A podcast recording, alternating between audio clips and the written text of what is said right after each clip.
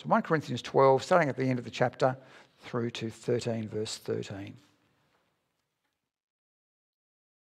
Should be on the screen behind me, but you're welcome to follow it on your app or in your Bible. And yet I will show you the most excellent way. If I speak in the tongues of men or of angels, but do not have love, I am only a resounding gong or a clanging cymbal.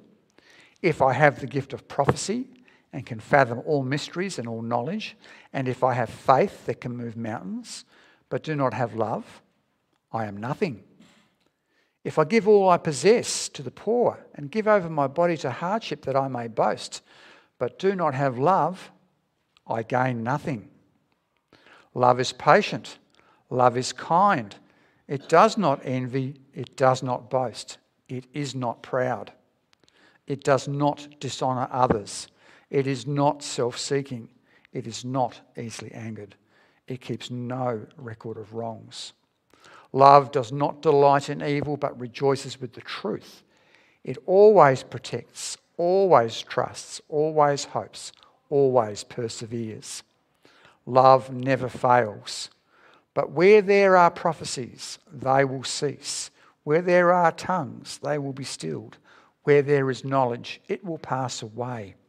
For we know in part and we prophesy in part, but when completeness comes, what is in part disappears. When I was a child, I talked like a child, I thought like a child, I reasoned like a child. When I became a man, I put the ways of childhood behind me. For now we see only a reflection, as in a mirror. Then we shall see face to face. Now I know in part, then I shall know fully, even as I am fully known. And now these three remain, faith, hope, and love. But the greatest of these is love.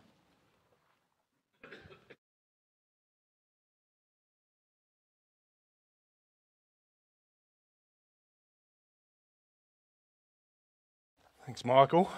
A bit of an admission to make. I um, had a rather busy week. Was a bit tight on my preparation, but uh, good news is I found this great app, and uh, just kidding. Friends, two weeks ago we began our uh, One Body, Everybody series by uh, by looking then at how we are the body of Christ, all true believers. Saved by faith in Jesus alone, are automatically included as valuable and necessary parts of God's beautiful church. And then last week, Reuben looked at how within the body of Christ we've all received these amazing spiritual gifts. And the Lord calls us to utilise these vital abilities for His sake, reaching the lost and building each other up in faith. But today, what we want to do is we want to take a look behind the scenes and think about the attitude that lies beneath all of this. What's the manner in which we are using our spiritual gifts in the body of Christ? What's the motivation that drives our efforts to serve the Lord? Or, to put it in practical terms, what we want to think about this morning is this. Why exactly do I teach Sunday school? Or why do I lead a growth group? Why do I participate in mainly music or serve on the missions team or give money to support ministries and missionaries? Why do I help out on the meal train or the welcoming team or the music team or snag chat in the mall? Why exactly do I share the gospel with my neighbour, or seek to help that needy person, or want to visit the sick and the lonely? We could assume that all these things are always done with the purest of motives, and we certainly want to portray that about ourselves, don't we? But you and I both know that when we look deep in our own hearts, we soon realise that that isn't always true. For friends, it's possible to serve the Lord because that's what we've always done. It's our tradition, our duty, our hobby, even our job. Isn't it possible to serve the Lord because, well, if we don't, then no one else will do it? We say, try others first, and if you can't find anyone, well, then I guess it's up to me. Isn't it possible to serve the Lord because we want to meet the expectations of others, whether they are our parents, our spouse, our friends, our leaders? Friends, isn't it possible to serve the Lord because it relieves our feelings of guilt? We think God will accept us so long as we do enough and meet some kind of standard. Isn't it possible to serve the Lord because, well, because if we commit to a comfortable task, well, then we'll have a good excuse to say no to everything else? Isn't it possible to serve the Lord because we feel that we're going to get something out of it for ourselves, some kind of satisfaction or friendships or return favours and so on? Friends, isn't it possible to serve the Lord because that way we can run things properly, the way we want to, and thus we can satisfy our desire for power and control?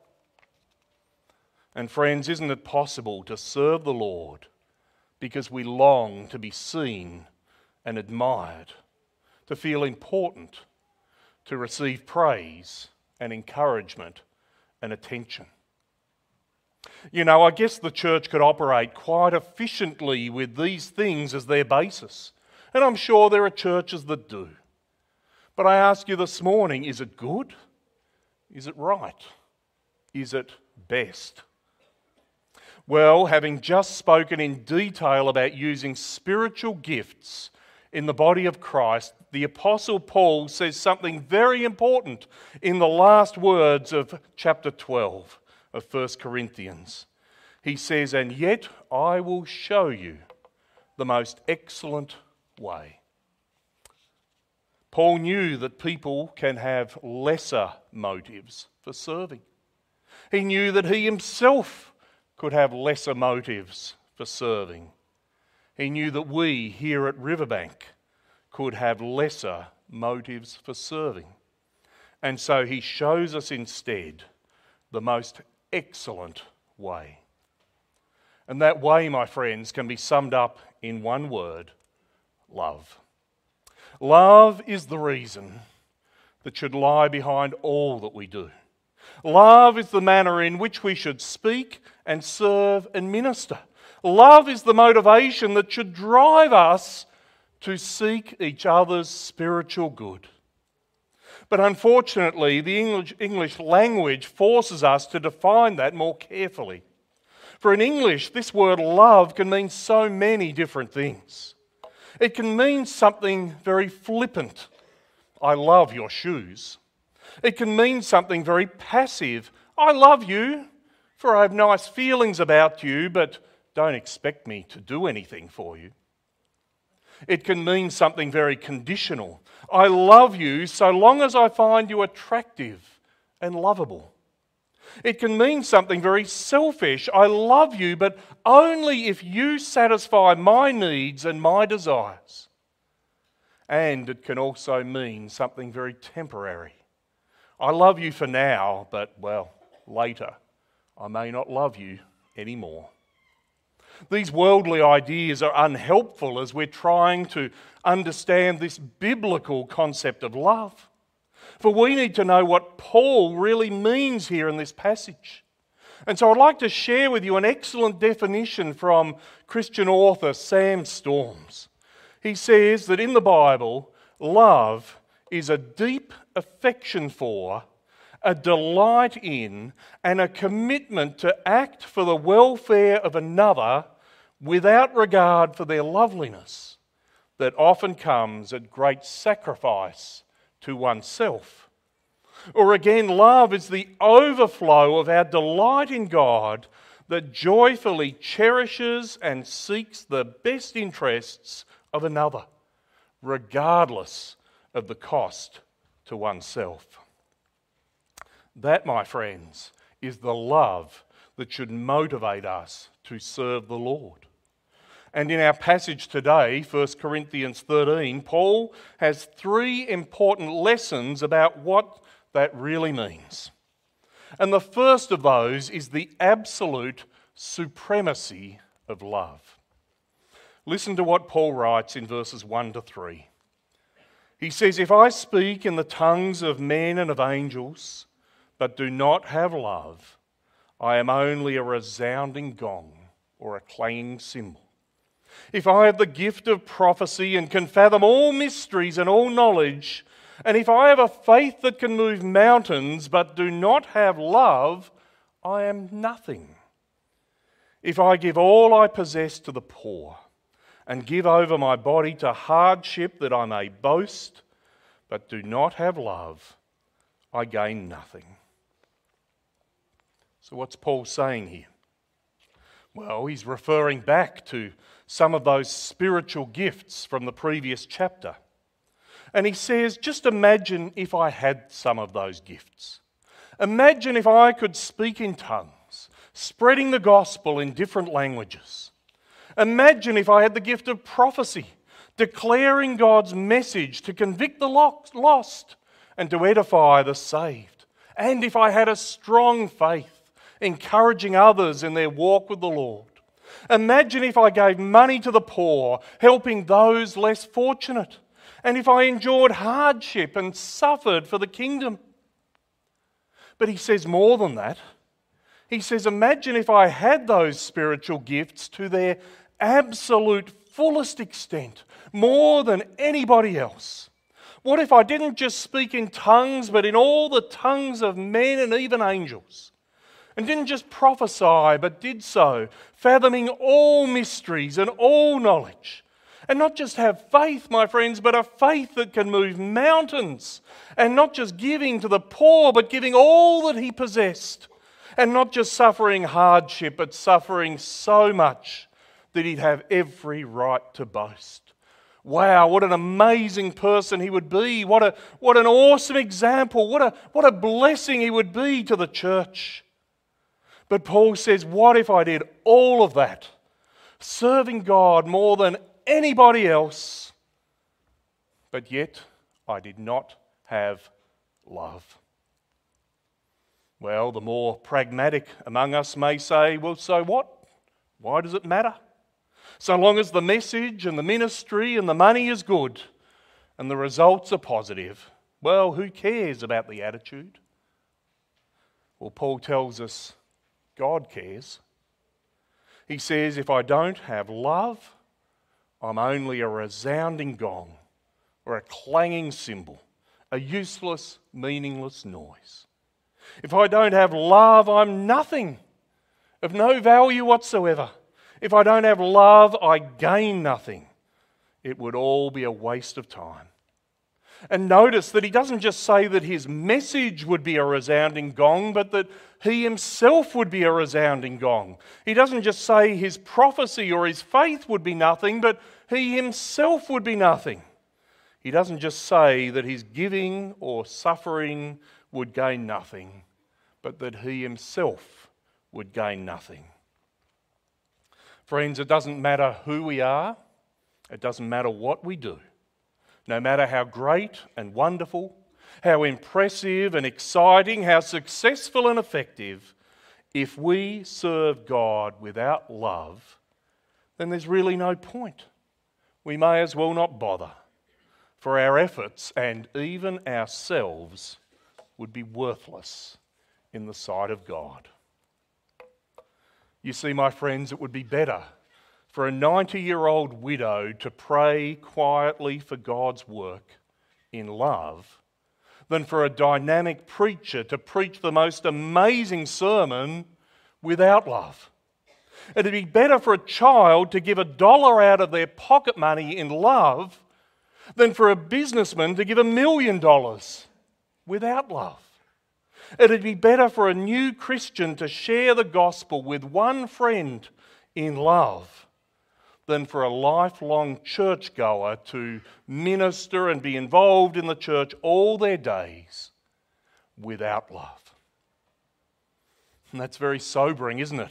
Because we've all served God with wrong motives, haven't we? We have all helped without love for those we were helping, given without loving those who we gave to, led without love for the ones we were leading, served without loving the ones we were serving. And that's why we should ponder these words from First John chapter three. It says, we know that... Whoop, clicker doesn't seem to be working. We know that we have passed from death to life because we love each other. Anyone who does not love remains in death. This is how we know what love is. Jesus Christ laid down his life for us, and we ought to lay da- down our lives for our brothers and sisters. Friends, love is not an optional extra, something that, that some believers have and others don't.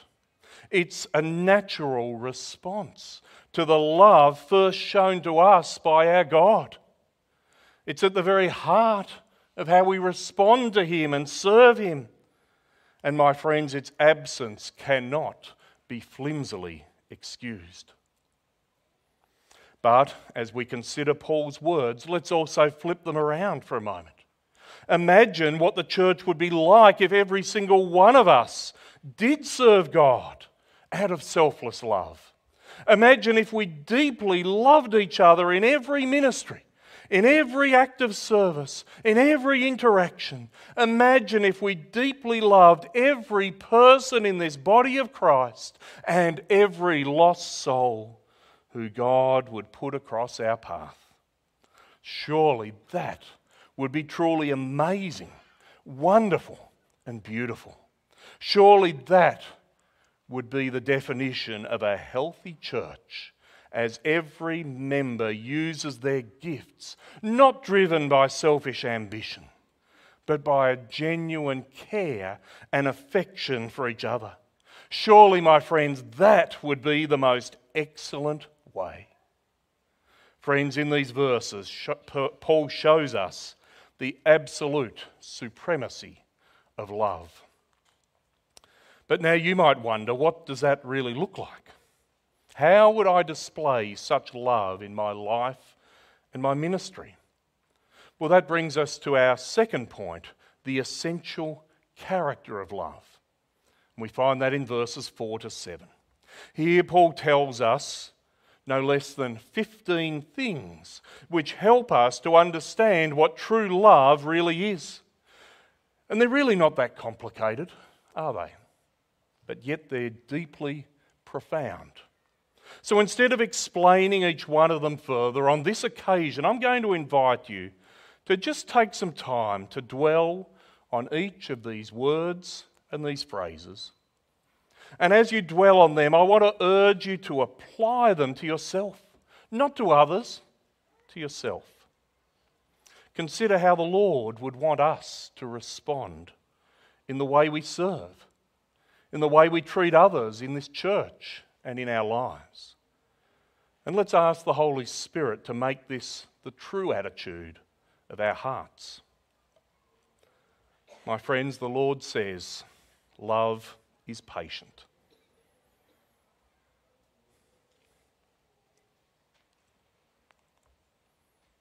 Love is kind.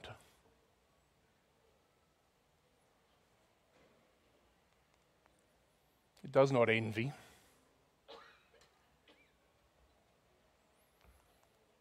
Does not boast. It is not proud.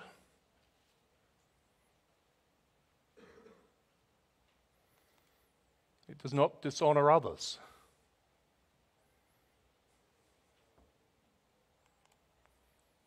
It is not self-seeking.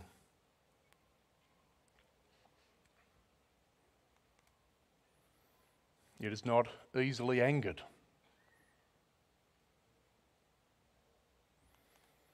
It keeps no record of wrongs.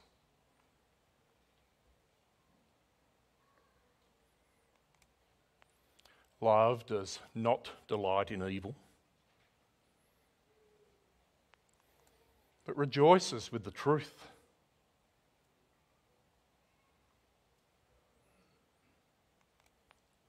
It always protects.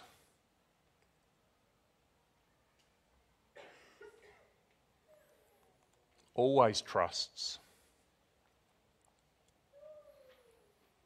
Always hopes.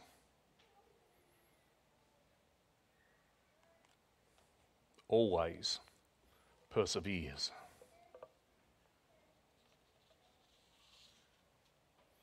Congregation, isn't this exactly the kind of love that our Lord Jesus has lavished upon us, as he even gave his own life for us on that cross? And isn't this exactly the kind of love that we as, as redeemed people should find living in our own hearts and shining out in our own lives? So my friends, let's ask the Lord to forgive our many, many failings, and instead to take hold of us and to transform us and to renew us in his loving image. Let us ask the Lord to help us to embrace the essential character of love. But there's one more thing that Paul teaches us in this chapter. He's shown us the absolute supremacy of love and the essential character of love. But finally, there is the enduring relevance of love. And this is in verses eight to thirteen.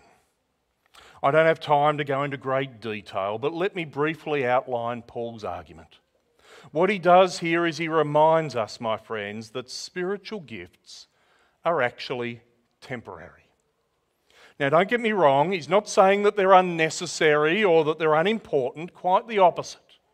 But what he's saying is that spiritual gifts are given to us here in the church specifically for this current age. Because you see, we're still living in a sinful world where many, many people don't know the good news of Jesus, and where even we ourselves have so much to learn. We're still living in a state of separation from our God. But Paul says a time is coming when that will no longer be the case. And when that time comes, then spiritual gifts will be obsolete. He says, but where there are prophecies, they will cease. Where there are tongues, they will be stilled. Where there is knowledge, it will pass away. For we know in part, and we prophesy in part. But when completeness comes, what is in part disappears. When I was a child, I talked like a child, I thought like a child, I reasoned like a child. When I became a man, I put the ways of childhood behind me. For now we see only a reflection as in a mirror. Then we will see face to face. Now I know in part, then I shall know fully, even as I am fully known.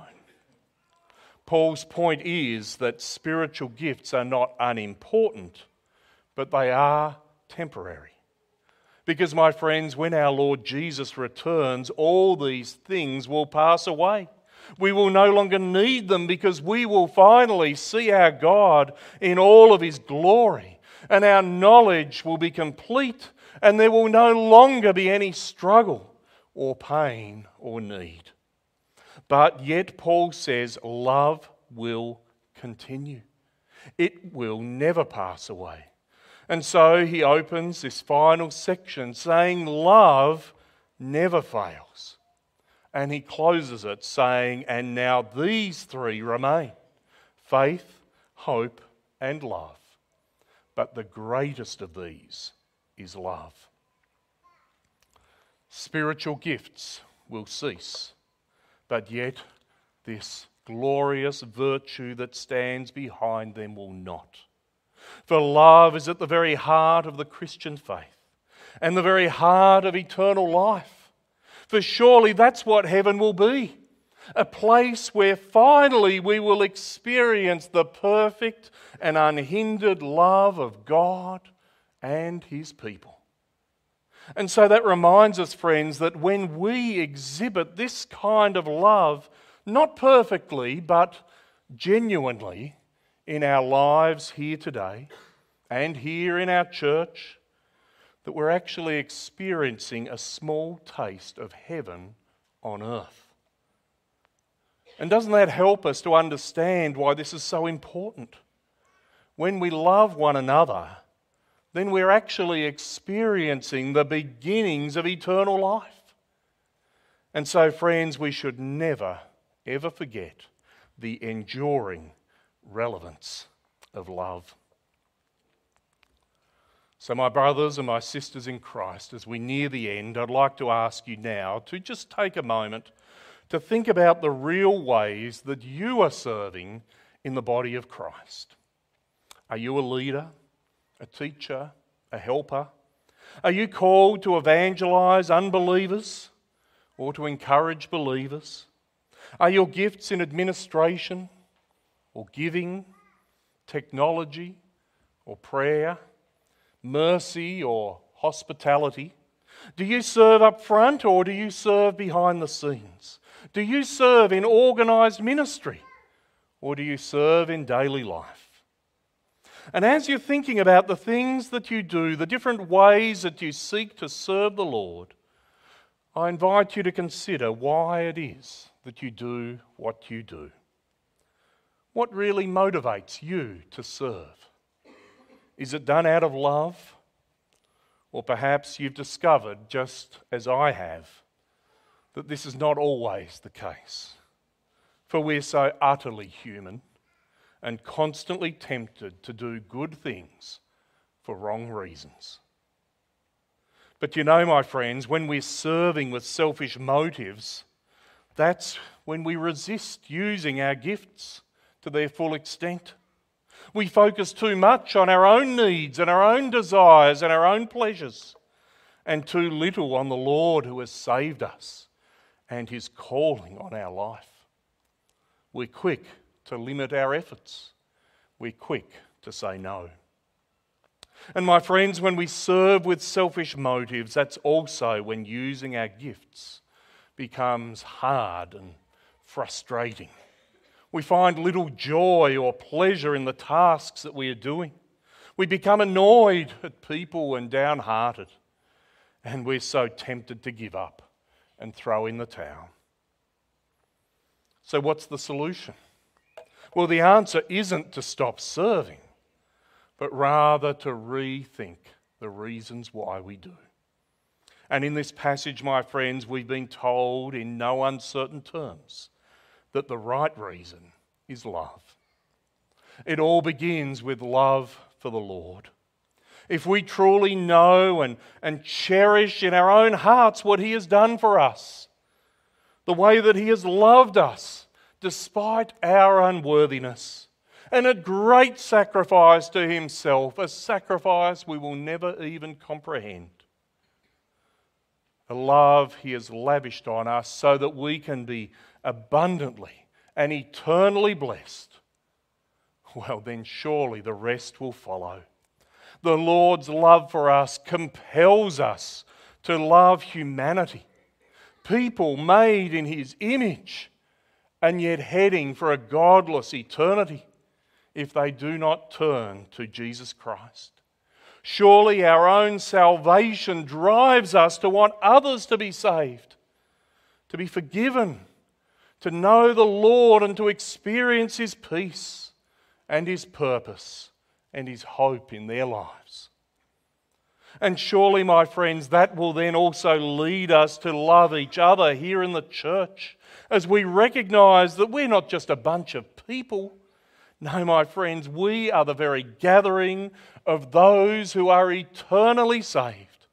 We will treasure this precious bond which we share, and we will increase in heartfelt affection for each other as we rejoice with those who rejoice, and as we mourn with those who mourn, and as we long more than anything else for each other's spiritual and eternal well-being. Loving God, loving our community, loving our church. Sounds like a great vision, doesn't it? But may it be more than just words up on the foyer wall. May it be a deep-seated desire of our very hearts and our souls. Friends, let's ask the Lord to so fill us with His love that it might truly overflow into all the ways that we serve Him.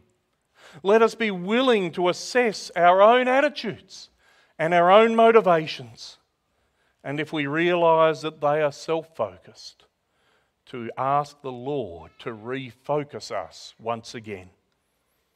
And my friends, let us truly strive here at Riverbank together to be a people of love. Let's pray. Our almighty God and loving Heavenly Father, thank you for the wonder of our salvation and for calling us together to be the very body of Christ. And thank you for equipping us, every single one of us, with gifts of your Holy Spirit so that we can serve you together in this world. But Lord, you've reminded us today that when we serve, we need to consider the reasons why we do. And Father, we need to confess before you now that far too often we have used our own gifts with selfish motives. And so we seek your forgiveness here and now. Lord, please wash away the stain of our own relentless self-centeredness and release us from its power. And Lord, we pray, please convict us by your word this day. Father, help us to truly know what it means to serve you and to build up the body of Christ in love. Please fill us with an ever deeper understanding of the love that you have lavished on us, and fill us with an ever deeper affection and care and compassion for the lost and for each other.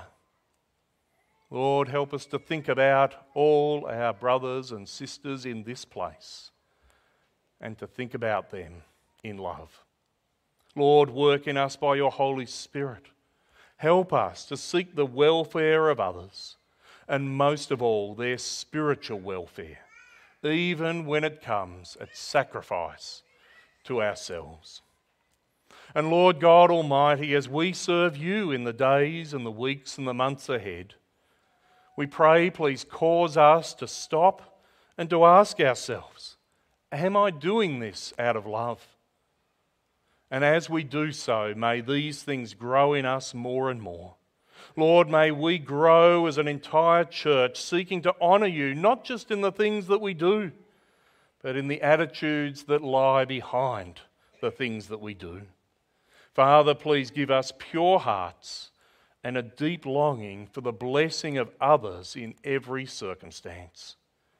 And Father, we pray that the Lord, that the world might truly know that we are Christians by our love.